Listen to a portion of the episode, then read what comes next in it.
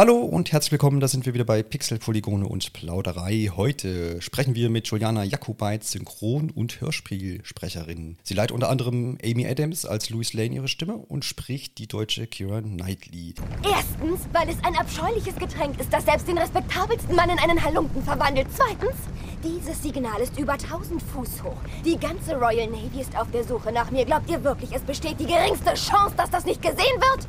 Und kürzlich, das ist auch so ein bisschen der Anlass, hat sie die Charlotte, eine Protagonistin aus Life is Strange True Colors in der deutschen Lokalisation, zum Leben erweckt. Das gefällt mir. Ein fallender Stern? Und wie sieht es heute aus? Grüß dich, Juliana. Ja, guten Morgen. Vielen Dank für die Einladung. Freue ich mich heute hier mit dir plaudern zu dürfen. Freue mich auch, dass es, dass es klappt und schön, dass du gleich den Titel des Podcasts mit aufgreifst.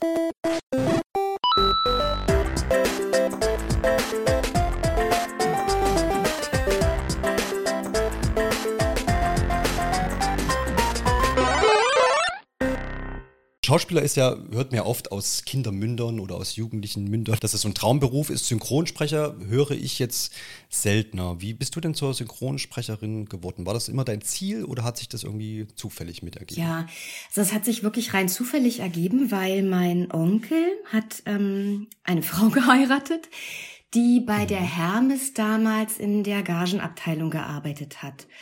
Und ähm, ich war zehn Jahre alt und da hat sie mich gefragt, ob ich nicht mal Interesse habe, mal vorbeizukommen und mal mir das anzugucken, wie das da so abläuft und ob ich nicht auch mal Lust hätte, in der Kindermenge mal mitzumachen. Mhm. Und dann habe ich gesagt, ja, ach, das würde ich gerne mal machen. Ich wusste aber irgendwie gar nicht, was das jetzt so bedeutet. Also ich hatte mich nie mit dem Thema befasst. Für mich war immer, okay, die Serie ist auf Deutsch und das ist okay, so wie es ist. So habe ich, weiß ich nicht, war mir nicht bewusst dass es da Synchronsprecher gibt. Und ähm, dann bin ich mitgegangen und dann habe ich eben in der Menge, in der Kindermenge angefangen und fand das auch irgendwie ganz toll. Es hat mir großen Spaß gemacht und dann bin ich letztendlich da geblieben in der Branche. Und im Laufe der Jahre habe ich für mich einfach festgestellt, dass ich ähm, nicht vor die Kamera möchte. Also mich hat es jetzt nie zum Theater gezogen oder ins Fernsehen, sondern ich wollte eigentlich immer nur äh, bei meiner Stimme bleiben sozusagen, also nur Synchronsprecherin bleiben. Und ja. Ähm, ja, das war für mich der richtige Weg, muss ich sagen war für dich der richtige Weg. Wenn du jetzt sagst, du hast als Kind ja angefangen, hat sich daran dann noch irgendeine Art Ausbildung mit angeschlossen oder war das dann schon in der Zeit oder gab es dann später dann nochmal irgendwelche Sachen, wo du nochmal dann umfassend äh, quasi gelernt nee, hast? Nee, also ich habe ja, ähm, also als ich klein war, war das wirklich so Learning by Doing, durch die, mhm. ähm, durchs Zugucken. Wir hatten ja damals auch noch die Möglichkeit, Gott sei Dank, mit den ähm, also zusammen im Atelier zu sein, mit den großen Schauspielern und Sprechern und ähm, haben uns da ganz viel abgucken können und ganz viel lernen können. Und ähm, dann habe ich meine Schule fertig gemacht, das Abitur fertig gemacht und habe dann für mich ähm, privat Schauspiel, äh, also Schauspielunterricht und Sprecherziehung genommen. Einfach um an meiner Stimme zu arbeiten. Und das habe ich für mich dann gemacht, genau. Ja, ist, glaube ich, dann natürlich auch so ein, so, ein, so ein, ja, wie du schon sagst, hast es für dich gemacht, einfach um sich wahrscheinlich auch ein bisschen abzusichern, dass man da auch die Grundlagen einfach mit beherrscht. Und vielleicht stellt sich manch einer das ja auch relativ einfach vor, so, ja, man, man erzählt halt was oder liest Texte ab, aber ich denke, wir werden auch jetzt im Laufe noch, äh, noch dazu kommen, dass da wahrscheinlich auch ein bisschen mehr einfach dazugehört. Und deswegen gibt's ja auch aktuell, ich habe ein bisschen geguckt, gibt ja auch extra Ausbildungen dafür in diesem Sinne an verschiedenen Schauspielschulen ähm, und dergleichen, wo man das natürlich dann auch lernen kann in, in relativ kurzer Zeit auch. Ähm, inwiefern spielt denn so Talent da eine Rolle? Ja. Also man könnte ja jetzt sagen, mhm. ja, Stimme, er hat ja jeder eine Stimme und es wird sicherlich auch, werden auch wahrscheinlich viele Arten von Stimmen gebraucht. Ähm, wenn man sich so ein bisschen die Fernsehlandschaft oder die Spiellandschaft auch anguckt. Äh, ne? Mhm. Es gibt ja mhm. tiefe Stimmen, hohe Stimmen, weinerliche mhm. Stimmen, Kinderstimmen. Also eigentlich ist das Repertoire unendlich, weil die Menschen ja auch so vielfältig sind. Aber wie viel, wie viel Talent muss denn schon irgendwie mit da sein. Kann das jeder machen? Ja, also ich glaube, Talent ist schon wichtig. Ansonsten funktioniert es, glaube ich, nicht. Aber letztendlich kommt dann ja auch noch ähm, die Technik dazu, die Spielfreude natürlich. Ähm, man muss auch sauber sprechen können. Also wenn man jetzt irgendwie einen Sprachfehler hat, ist es, glaube ich, schwierig. Das ähm, wird dann, glaube ich, auch nichts. Ja, ja, das ist so ein, so, ein, so ein ganzer Mix aus dem Ganzen, würde ich sagen. Aber einfach ist es sicherlich nicht. Ich, ja, du hast recht, es, es stellen sich viele leicht vor, glaube ich, weil ähm, die meisten, glaube ich, denken, ach, na ja, dann liest man da so ein bisschen ab und dann passt es schon, ne? Aber so einfach ist es nicht. ja, ja, absolut. Wie kam es denn zu dieser Rolle oder zur Synchronrolle zu Kira Knightley? Ist das schon ein Bewerbungsverfahren gewesen oder hat man dich irgendwo ausgewählt und hat gesagt, das würde doch irgendwie passen? Wie hat man sich das mhm. vorzustellen? Ja, also das war so, das ist, ähm, ich habe 2001 habe ich den ersten Film mit ihr gesprochen.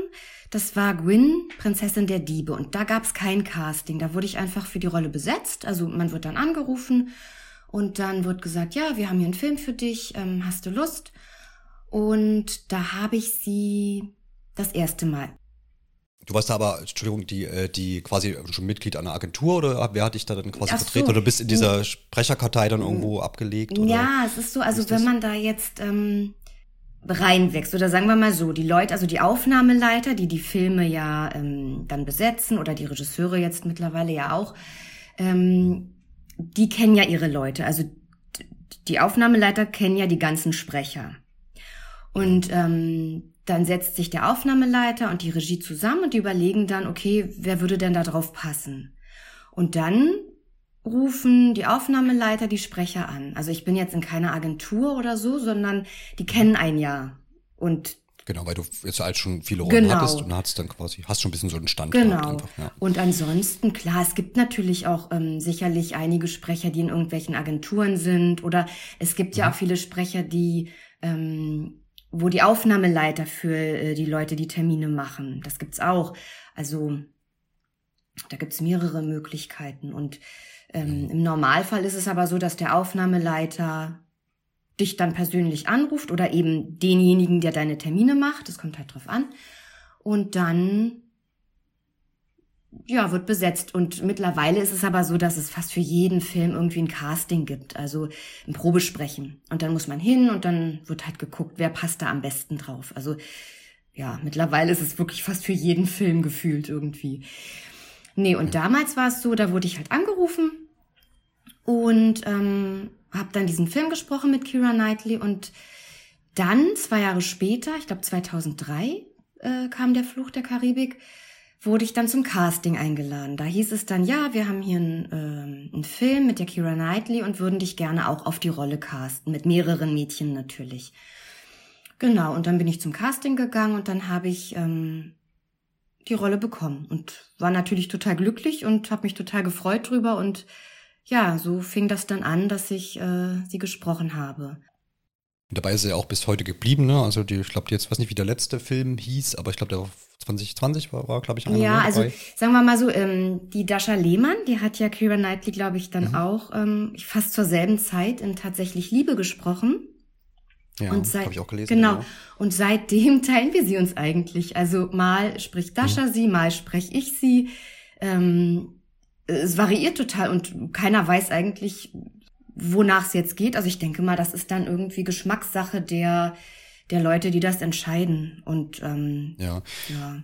Ich habe auch versucht, äh, man kann ja bei diversen Synchronsprechern Hörproben sich auch im Internet anhören. Ähm, und habe dann versucht, euch beide nebeneinander zu halten, um vorauszufinden, Ach, ist, ja ja, ist es wahrscheinlich, ist, ist, ist es vielleicht so ähnlich, ja. dass, dass, dass man halt einfach dann schaut, naja, wir hatten vielleicht jetzt Zeit oder wo passt es jetzt gerade besser. Aber ich, ja, es, es ist schon, es sind schon Unterschiede da, aber sicherlich, wie du sagst, vielleicht ist das dann einfach, einfach die Entscheidung der Filmemacher. Ja. Und ist ja auch in Ordnung. Ich glaube, bloß, dass der große Kontrast jetzt wahrscheinlich nicht da ist, weil das würde wahrscheinlich den Zuschauer dann wahrscheinlich teilweise teilweise auch ein bisschen äh, verwirren, nehme ich mal an, wenn, wenn das jetzt völlig Ja, würden wir jetzt extrem unterschiedlich klingen, würde das wahrscheinlich ähm, einen großen Aufschrei geben. Aber ich glaube, so ja. merken das die Leute vielleicht auch gar nicht so. Weiß ich nicht. Mhm. Also, ja. ich habe auch schon oft gedacht, okay, jetzt, wenn Dasha sie zwei, dreimal hintereinander gesprochen hat, dachte ich, okay, jetzt ist es so, naja, ist auch gut. Aber dann kam das dann wieder, dass ich es machen sollte. Und dann dachte ich, meine Güte, das ist ein Hin und Her. Und ich glaube, das wird uns unser Leben lang noch verfolgen. Also wahrscheinlich werden wir in, weiß ich nicht, 20, 30 Jahren immer noch äh, uns die teilen, ja? Wer weiß. Ja. Ja, vielleicht nochmal kurz zu diesem äh, Casting. Wie hat man sich das denn vorzustellen? Ist das dann schon so, dass man Filmausschnitte von Keira Knightley dann sieht und dazu dann das irgendwie nachahmen muss oder ähnlich klingen muss? Oder äh, sind da einfach, ist da das, das Filmische komplett ausgeblendet und es geht einfach wirklich jetzt nur um, um die Stimmen bei so einem Casting? Nee, also man, man kommt hin und dann hat man ein oder zwei Sequenzen. Also das sind meistens so, weiß ich nicht, zehn 15 Takes vielleicht, mal mehr, mal weniger. Mhm. Also ich sag mal so eine halbe Stunde vielleicht, wo man da ist. Und dann guckt man sich diese kleine Szene an und dann geht man Take für Take durch und dann muss man halt genau das, was der Schauspieler spielt, genauso wiedergeben. Okay. Und ähm, genau, und dann wird halt geguckt, okay, was passt am besten, was gefällt den Leuten am besten, die das entscheiden. Und ähm, aber das ist dann unterschiedlich. Waren das dann damals schon für Fluch der Karibik? Dann, hast du dann schon quasi Szenen bekommen, die für den Film sind oder waren das dann einfach äh, andere Filme? Nee, nee, das waren schon äh, Szenen aus okay. dem Film. Genau, manchmal, also heutzutage ist es so, bei den ganz großen Filmen sind dann die Köpfe irgendwie schwarz, dann sieht man nur den Mund, ja. Das hatten wir ja, ah, auch, okay. dass man bei Superman zum Beispiel war das so, da hatten wir dann wirklich nur die Münder auf den wir gesprochen haben. Also auch im Film dann sogar, nicht nur beim Casting. Aber ja, ist wahrscheinlich dann unterschiedlich wieder die Geheimhaltungsvorschriften ja, genau. und so weiter. Genau. Ja. Macht es das dann aber nicht schwieriger, wenn ich jetzt nur einen Mund sehe, die, die, die, ähm, ja, die Emotionen ja. dann wiederzugeben? Oder? Ja, ja ne? macht schwieriger. Ist auch nicht so schön, aber es ist zum Glück wirklich ganz, ganz selten dahingehend vielleicht auch die Frage, wie, wie gut kennst du denn den, den ähm, Charakter des Schauspielers, beziehungsweise der Rolle des Schauspielers, das ja, spielt ja in dem Fall keine Rolle, mhm. aber die, die Filmrolle der Schauspielerin oder des Schauspielers, äh, liest man sich da irgendwie ein in, in ein Drehbuch oder in ein Skript oder ist das dann wirklich immer die Szenen, die man dann quasi im Video sieht, äh, muss man versuchen dann eben zu Ja, treffen? genau. Das ist eigentlich immer so. Also sagen wir mal so, mhm. wenn man jetzt einen großen Kinofilm hat, dann darf man sich den vorher ansehen was auch wirklich Sinn macht und ähm, auch hilft, weil dann kennt man die Rolle, dann weiß man, wo führt's hin, wie, wie fühlt sie, was, was ist da los, ja. Aber im Normalfall, bei jetzt ganz normalen Filmen oder so, oder bei Rollen, die jetzt keine Hauptrollen sind oder so, kommst du halt zum Studio hin und ähm, da erzählt dir dann der Regisseur, okay, so und so ist es, und dann guckst du dir die Szene an, beziehungsweise guckst dir eigentlich nur den Take an, der gerade läuft, und dann versuchst du halt genau das wiederzugeben. Und dann ist ja die Regie noch hinten, die dir hilft und sagt, ähm, nee, mach's mal ein bisschen trauriger oder die ist nicht ganz so traurig oder ja, der leitet dich dann an sozusagen. Ja, die haben dann quasi auch so ein bisschen mehr das Hintergrund, genau. wie die Szene dann wirken genau. soll. Ne? Genau. Mhm. Gibt es schon Rollen manchmal, die man auch ablehnt, weil jetzt vielleicht einem, wo man sagt, ja, der, ja, der Charakter, der gefällt mir jetzt nicht so oder der Film ist jetzt nicht so, wo ich sage, ne, das will ich jetzt vielleicht nicht unterstützen oder irgendwie moralische Widersprüche. Mhm. Ähm, kam das schon vor? Oder? Nee, also das kam noch nicht vor. Ja. Also es ist jetzt nicht so, wenn ich jetzt, klar, es gab jetzt natürlich schon Rollen, äh, die ich jetzt nicht so mochte oder wo ich gedacht habe, oh, dieser Charakter, der ist ja anstrengend oder oh, es ist eine Zicke oder so, ja. Aber das ja. macht trotzdem Spaß irgendwie, weil das ist ja ähm, die Freude am Spielen, sag ich mal, ja. Und ähm, so, was jetzt den Charakter. Das ist auch eine Heraus Herausforderung. Ja, ne? genau. Dann, ja. Das, das macht schon Spaß. Aber und, und jetzt so Sachen, sag ich mal, die ich jetzt wirklich, die jetzt so von meinen, Wert, von meinen Wertevorstellungen oder von den Moralvorstellungen nicht äh, eins oder nicht passen, das, das gab es eigentlich noch nicht wirklich. Ich habe nur einmal hatte ich eine japanische, naja, so eine Zeichentrickserie gesprochen, die war sehr blutrünstig.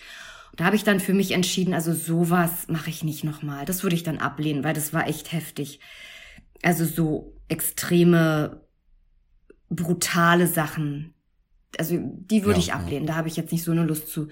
Aber ja, ansonsten ähm, ist das ja immer eine Herausforderung als solche, ja. Ja. Hm. ja. Ist halt immer die Frage, aber dann, dann setzt das ja voraus, wenn du jetzt sagst, du würdest jetzt so eher brutalere Sachen, die wirklich da irgendwie über, über die Grenze gehen, die du da ziehst, ähm, ablehnen, dann, dann musst du ja vorher schon informiert werden, was daraus wird. Ne? Aber das ist ja in den meisten Fällen der, der, der Fall. Du kannst schon dann einsehen, ähm, weil ich kann mir vorstellen, dass es einfach Projekte gibt, wo du sagst, wie du ja auch erwähnt hast, ne, kleinere Filme vielleicht, wo du hingehst und sprichst die Dinger und hast ja gar kein, kein, ähm, keine Vorstellung vom großen Ganzen vielleicht. Ja, so das ist richtig. Ne? Also das ist tatsächlich ja. so, oft ist es so, man wird angerufen und dann wird gesagt, ja, hast du Lust, eine Rolle, 30 Takes, morgen, mhm. weiß ich nicht, von 10 bis 11 und mhm. du weißt ganz oft gar nicht, was dich erwartet, ja, das stimmt schon. Aber also ich sag mal, wenn es jetzt zum Beispiel eine große Serie ist oder eine Hauptrolle, dann wird meistens schon gesagt, na ja, wir haben hier, weiß ich nicht, eine Liebeskomödie oder so, aber mehr wird dann auch nicht gesagt. Aber mh, mm, ich glaube, wenn es jetzt wirklich so heftige Sachen sind, die jetzt so extrem sind, glaube ich, würden das die Aufnahmeleiter auch sagen. Dann würden sie es, glaube ich, auch erwähnen. Aber im Normalfall weiß man nicht. Man weiß nie, was, was einen erwartet, sozusagen. Das stimmt. immer ein bisschen, ein bisschen Überraschungstüte, ja. aber gut ist ja. Ja, es ist ja auch normal, liegt dann wahrscheinlich dann einfach auch im Produktionsprozess, das ja auch nicht, vielleicht manchmal oft das ganze Werk vielleicht auch noch gar nicht so ne, zusammengesetzt mm. ist, wie es dann mhm. final vielleicht ja. ist. Kommt da auch mal drauf an, wahrscheinlich, wie in welcher Reihenfolge dann produziert genau. wird. Und ähm, ja, mit welchen Naja, und oft äh, kenne ich ja zum Beispiel auch dann nur meine Rolle. Ne? Ganz oft kenne ich ja gar nicht den Inhalt des ganzen Filmes. Ja. Weil die Leute denken auch manchmal, dass man dann weiß, was da in dem Film passiert. Aber das weiß man ja gar nicht, weil man spricht nur seine Rolle, geht wieder und, und hat den ganzen Film gar nicht verstanden. Ja, kann auch passieren. Mhm. Ja, genau, das war auch das, was ich vorhin meinte mit dem, man hatte eigentlich keine genau. Einsicht, so wie ins Drehbuch, wie der Originalschauspieler, der dann auch weiß, was auf ihn zukommt, sag ich mal. Und ihr habt ja dann ähm, seltener oder fast gar nicht wahrscheinlich den Einblick genau. darin. Mhm. Kannst du uns mal so einen typischen Aufnahmetag oder Termin ähm, schildern, wie da die Abläufe sind, wie das auch vielleicht technisch abläuft, weil natürlich sicherlich auch in den letzten Jahren, und da bist du ja schon eine Weile mit dabei, sicherlich da auch ein Wandel stattgefunden hat. Vielleicht ist auch was einfacher geworden, nehme ich mal an, so vom Prozedere und wie viel Zeit das dann so ähm, beansprucht, vielleicht, wenn man jetzt einfach mal so das Beispiel Film hm. Kopf hat. Oha, ja. Wo fange ich denn an? Ja, also es hat sich auf jeden Fall verändert. Also früher war es ja so, da hat man mit den Schauspielerkollegen zusammen im Studio gestanden und hat zusammen gesprochen. Also da war man dann zu zweit oder zu dritt sogar im Studio und hat dann die Szenen zusammen aufgenommen. Und heutzutage dreht man alles einzeln ab. Also da stehst du halt ganz alleine im Studio und bist nur für dich, was natürlich einerseits dann auch schneller geht für dich, weil du ja nicht warten musst. Also das hat sich verändert, das ist schneller geworden. Dann mhm. hat sich natürlich die Technik extrem verändert. Früher, also ich weiß jetzt nicht genau, wie man das jetzt alles benennt, ja, aber früher gab es ja noch richtig so diese Bänder und und ähm, diese Kassetten und dann musste man zum Beispiel, wenn man die Folgen gewechselt hat, in eine andere Folge äh, gegangen ist, dann hat es teilweise eine Viertelstunde gedauert. Da musste man erstmal das also das tauschen und wieder hochladen und frag mich nicht, ja. Und heutzutage macht man zack, zack und dann ist auf dem Rechner schon alles da und dann, das geht halt total schnell, ja. Oder muss, man musste früher zu dem nächsten Take fahren. Das hat dann auch ewig gedauert und heutzutage tippst du das ein und schon ist er da. Also das hat sich schon arg verändert. Ja. Ist das, ist das so, weil ich ja jetzt, ich habe ja jetzt schon gesagt, Aufnahmetag ist es, kann man sich das, ja. bei einem Film wird das versucht, irgendwie zeitlich sehr kompakt zu machen ja. oder ist das dann, dass man da wochenlang beschäftigt ist? Nee, also ist, sagen wir mal so, bei einem normalen Spielfilm, es kommt immer drauf an, ähm, wie wortlastig der ist, sage ich mal. Also wenn die jetzt ganz, ganz viel sprechen in dem Film, muss man natürlich mehr Zeit einplanen, als wenn es jetzt zum Beispiel ein Actionfilm ist wo sie wenig reden und mehr kämpfen, ja, sag ich mal. Mhm. Und ja. also ich sag mal so schätzungsweise für einen Spielfilm so ein, ah, vielleicht zwei Wochen wird angesetzt. Ein, zwei Wochen, anderthalb Wochen so, ja, anderthalb bis zwei Wochen für alle, also für den ganzen Film.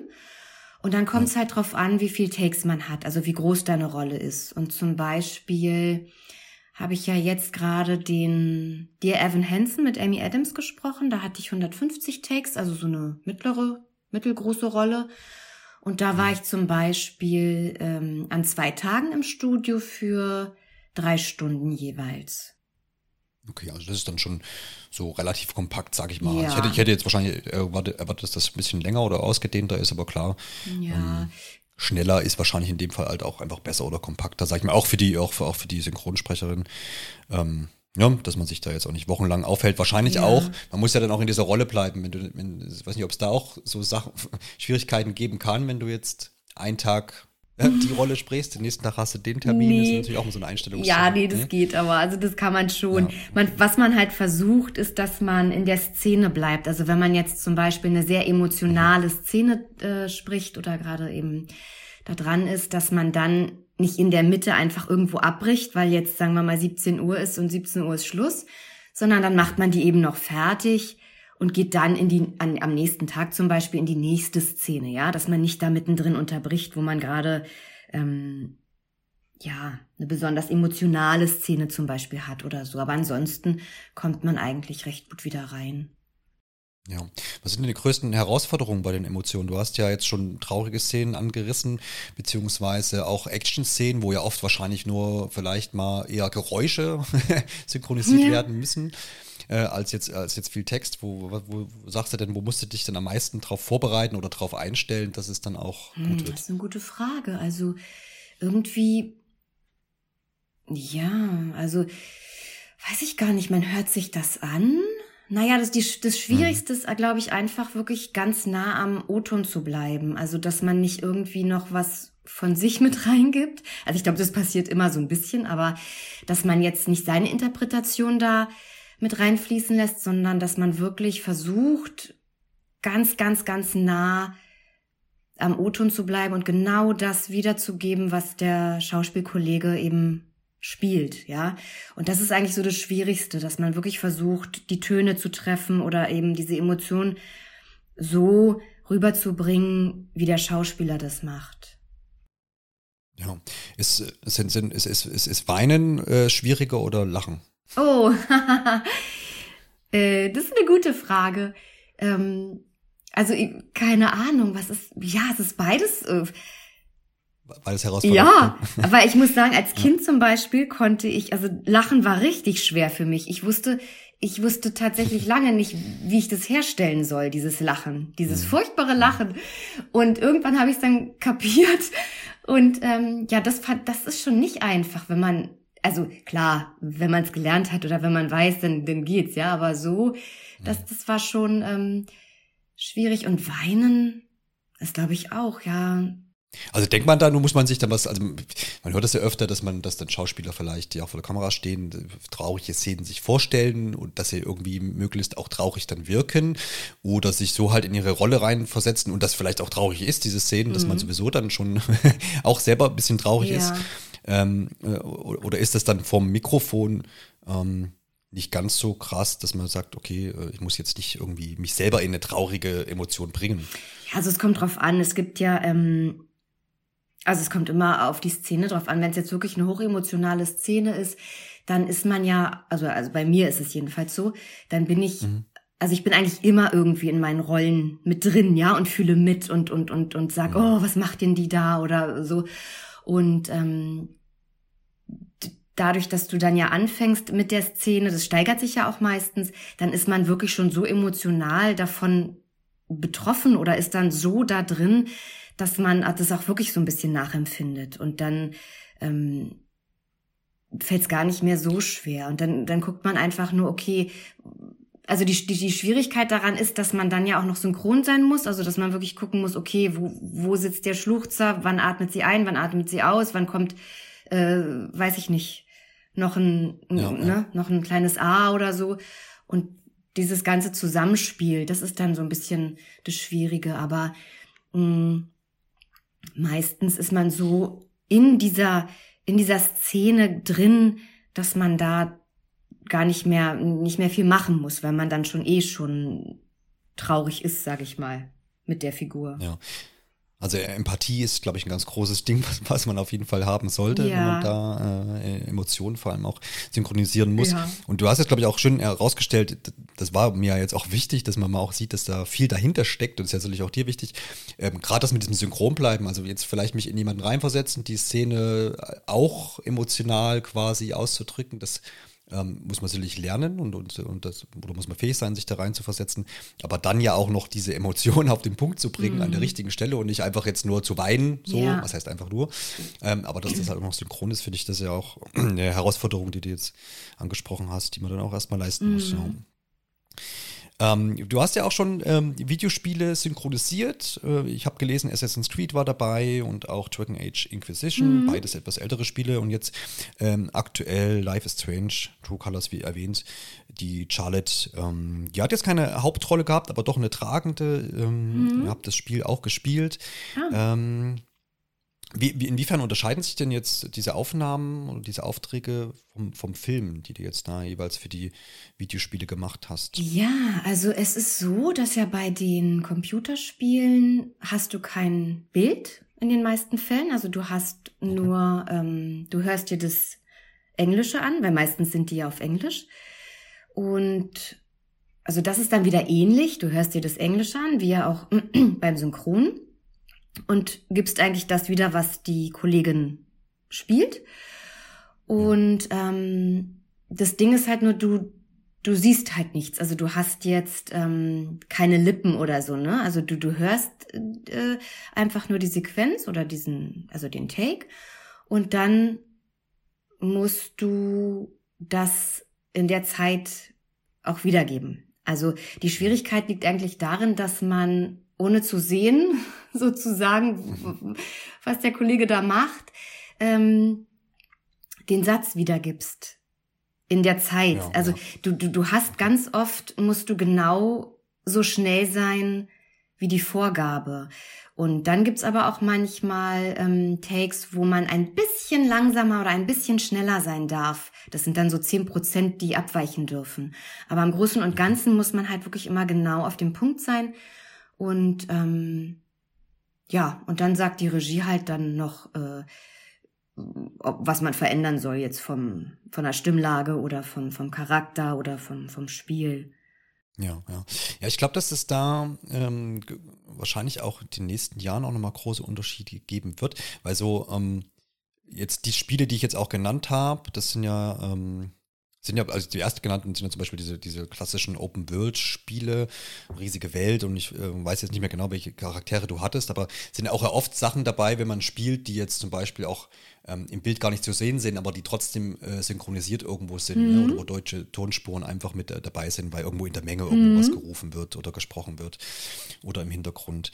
Und dann hat man ja viele Spiele aber auch, wo ja diese typischen Zwischensequenzen mit da sind, die ja dann doch eher wieder filmerisch sind, mhm. wie jetzt auch in Life is Strange. Mm, und deswegen habe ich erst, erst fast erwartet, dass eigentlich diese Zwischensequenzen ähm, auch schon dann euch vorliegen, dass man auch, weil da ist ja letztendlich auch ähm, kann man ja auch je nach Spiel dann auch Emotionen an den Charakteren ablesen. Ja. Also das entwickelt sich ja sehr, sehr, sehr viel. Ähm, war ja, also ich sag mal, bei größeren Produktionen ähm, sind da ja schon mittlerweile äh, Sachen möglich, die dann auch dem Film sehr nahe kommen. Also ja. das ist ja so ein bisschen in der Entwicklung, die ja dann auch irgendwie äh, Face Capturing und solche Methoden mit einsetzen. Das heißt, ähm, es sind auch, stecken auch wirkliche Schauspieler dann hinter den Charakteren. Das und das wird dann umgemünzt auf diese virtuellen Charaktere. Ne? Ähm, ja. Aber da wird es wahrscheinlich interessant sein, ja. wie sich das noch entwickelt. Aber ja. du hast recht, wir hatten so, so ein paar Takes tatsächlich, wo ich sie auch gesehen habe. Mhm. Aber für Life is Strange. Ja, genau. Ja. Aber das ist, ja. das war das erste Mal eigentlich, dass ich sowas, ähm, dass genau, wir sowas hatten. Stimmt. Aber das waren nicht so viele. Ja, ja, das, das ist, ist, ja, ist ja wahrscheinlich genau der Fakt, weil es im Spiel ja einfach Szenen gibt, wo man als Charakter selber rumläuft, als Alex, und dann zum Beispiel die Charlotte anspricht. Mhm. Und, und, dann mhm. ist das nicht, dann, dann ist das ein ganz normaler Dialog. Und dann gibt es aber auch Szenen, die dann einfach als Zwischensequenz eingebaut sind und die dann halt filmisch auch mit Kameraschwenks mhm. und dergleichen, wo man, wo man auch selber dann keine, keine Bewegung an der Kamera mehr zum Beispiel machen kann, sondern einfach diesen, dieser Zwischensequenz mehr oder weniger zusieht und dann zwischendurch noch bei Life is Strange jetzt speziell Entscheidungen noch treffen kann, ja. was man denn antwort, antwortet zum Beispiel. Das wird, glaube ich, interessant sein. Also ich, ähm, es gibt also so ein Paradebeispiel, wo wirklich auch viel Schauspielerei mit reingeflossen ist, ist ähm, ein Spiel namens The Last of Us Part 2. Ähm, wird unseren Zuhörern wahrscheinlich viel sagen. Mhm. Ähm, äh, ist ein, ein PlayStation-Spiel. Und da ist ganz viel also wenn man sich, wenn, wenn du dir da mal vielleicht Videos oder so bei Gelegenheit anguckst, die jetzt nicht vom Spiel, vom Spiel, sondern von diesen Zwischensequenzen, und die sind schon sehr, sehr nah an, an, an, an, an realen Emotionen. Ah. So. Also da haben sie wirklich viel, viel Produktion reingesteckt. Und ich glaube, dass da auch ähm, eine Synchronisierung wahrscheinlich, wie du es jetzt auch erwähnt hast, bei diesen Zwischensequenzen sicherlich dann auch übers Bild schon stattfindet, nehme ich an. Mhm. Aha, na mal sehen. Aber das ja, ja, also ich glaube, da, da wird jetzt, da wird sich, glaube ich, noch die nächsten ah, Jahre viel tun. Okay. Aber da wirst du ja dann vielleicht einen Einblick haben, wenn es nochmal zu Rollen ich hoffe. kommt im. Ja. Ich also finde es prinzipiell interessant, ja. Also man könnte jetzt auch sagen, wenn du jetzt sagst, naja, du hast es oft ohne Bild er, er, erlebt und bist jetzt vielleicht auch dem Medium gar nicht so zugewandt, äh, so als dass du jetzt sagst, du bist selber große Spielerin mhm. oder sowas.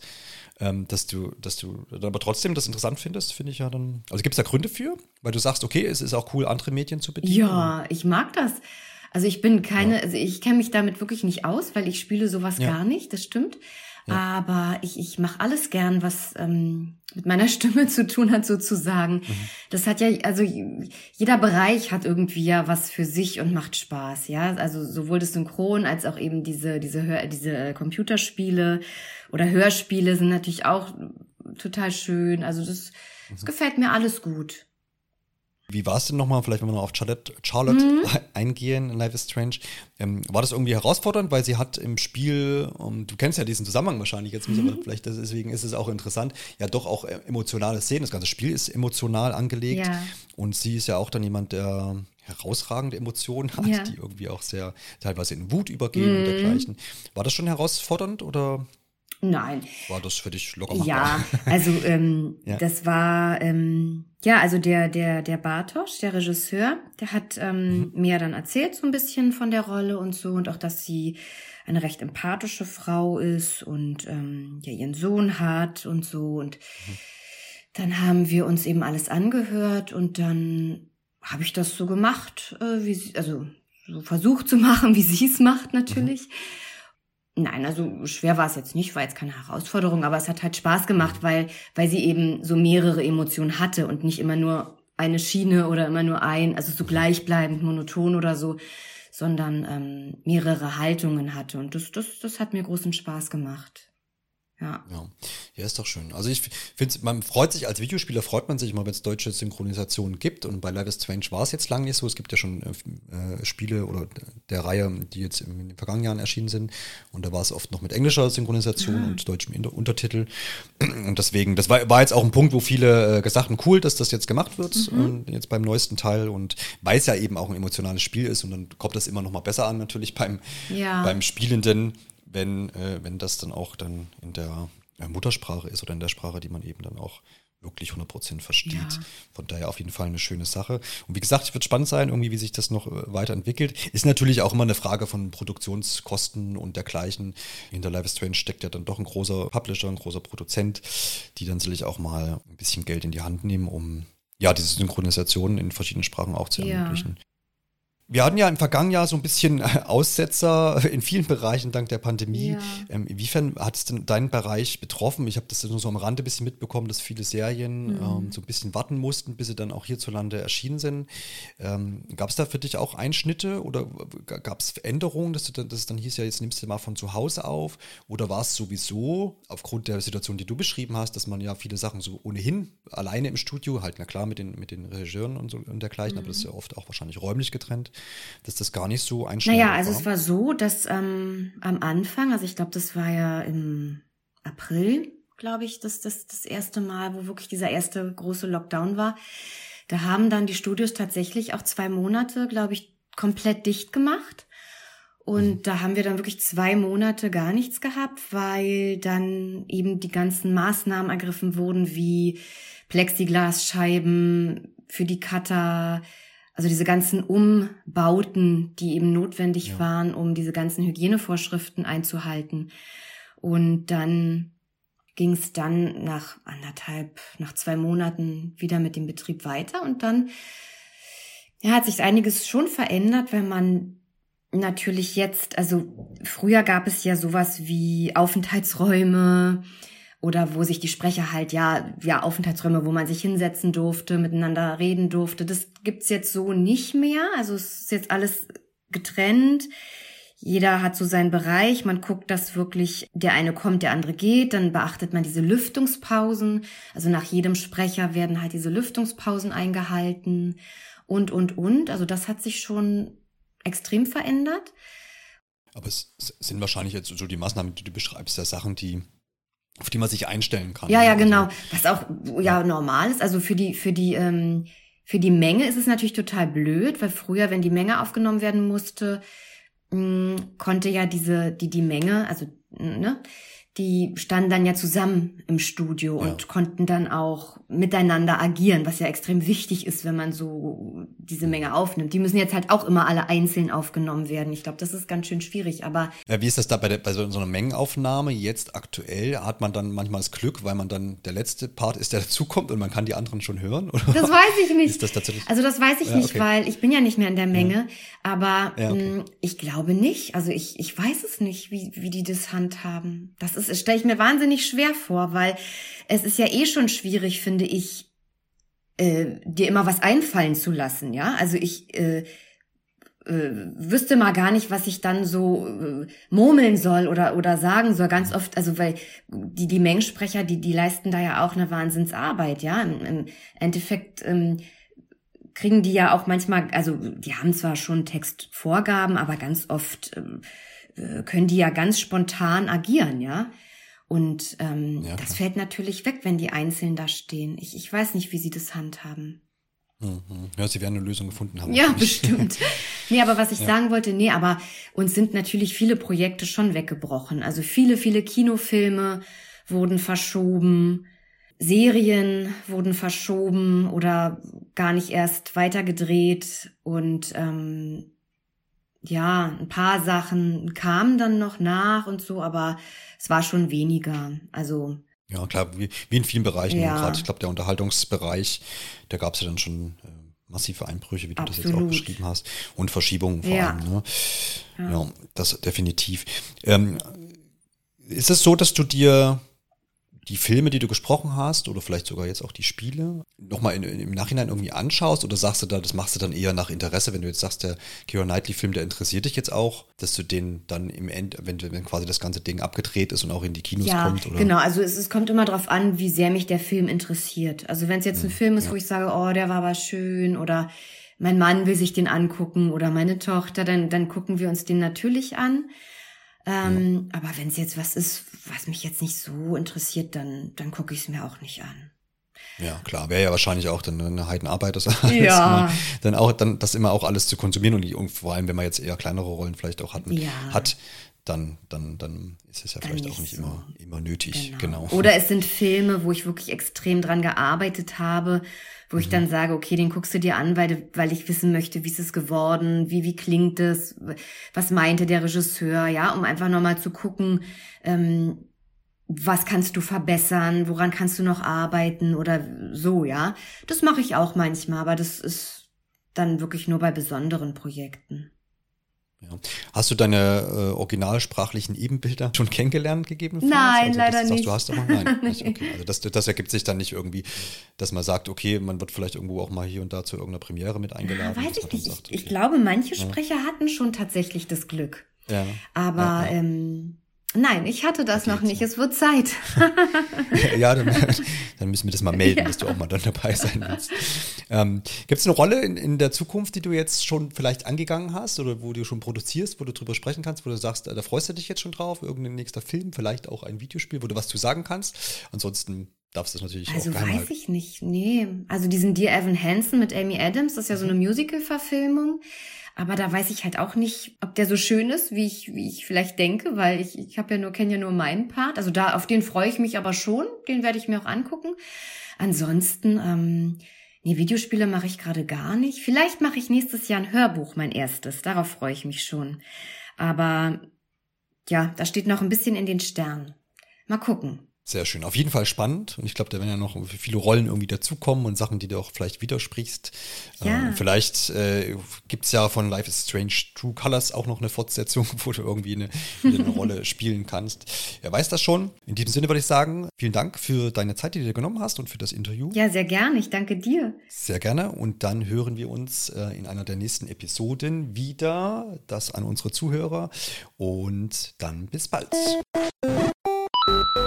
Thank you.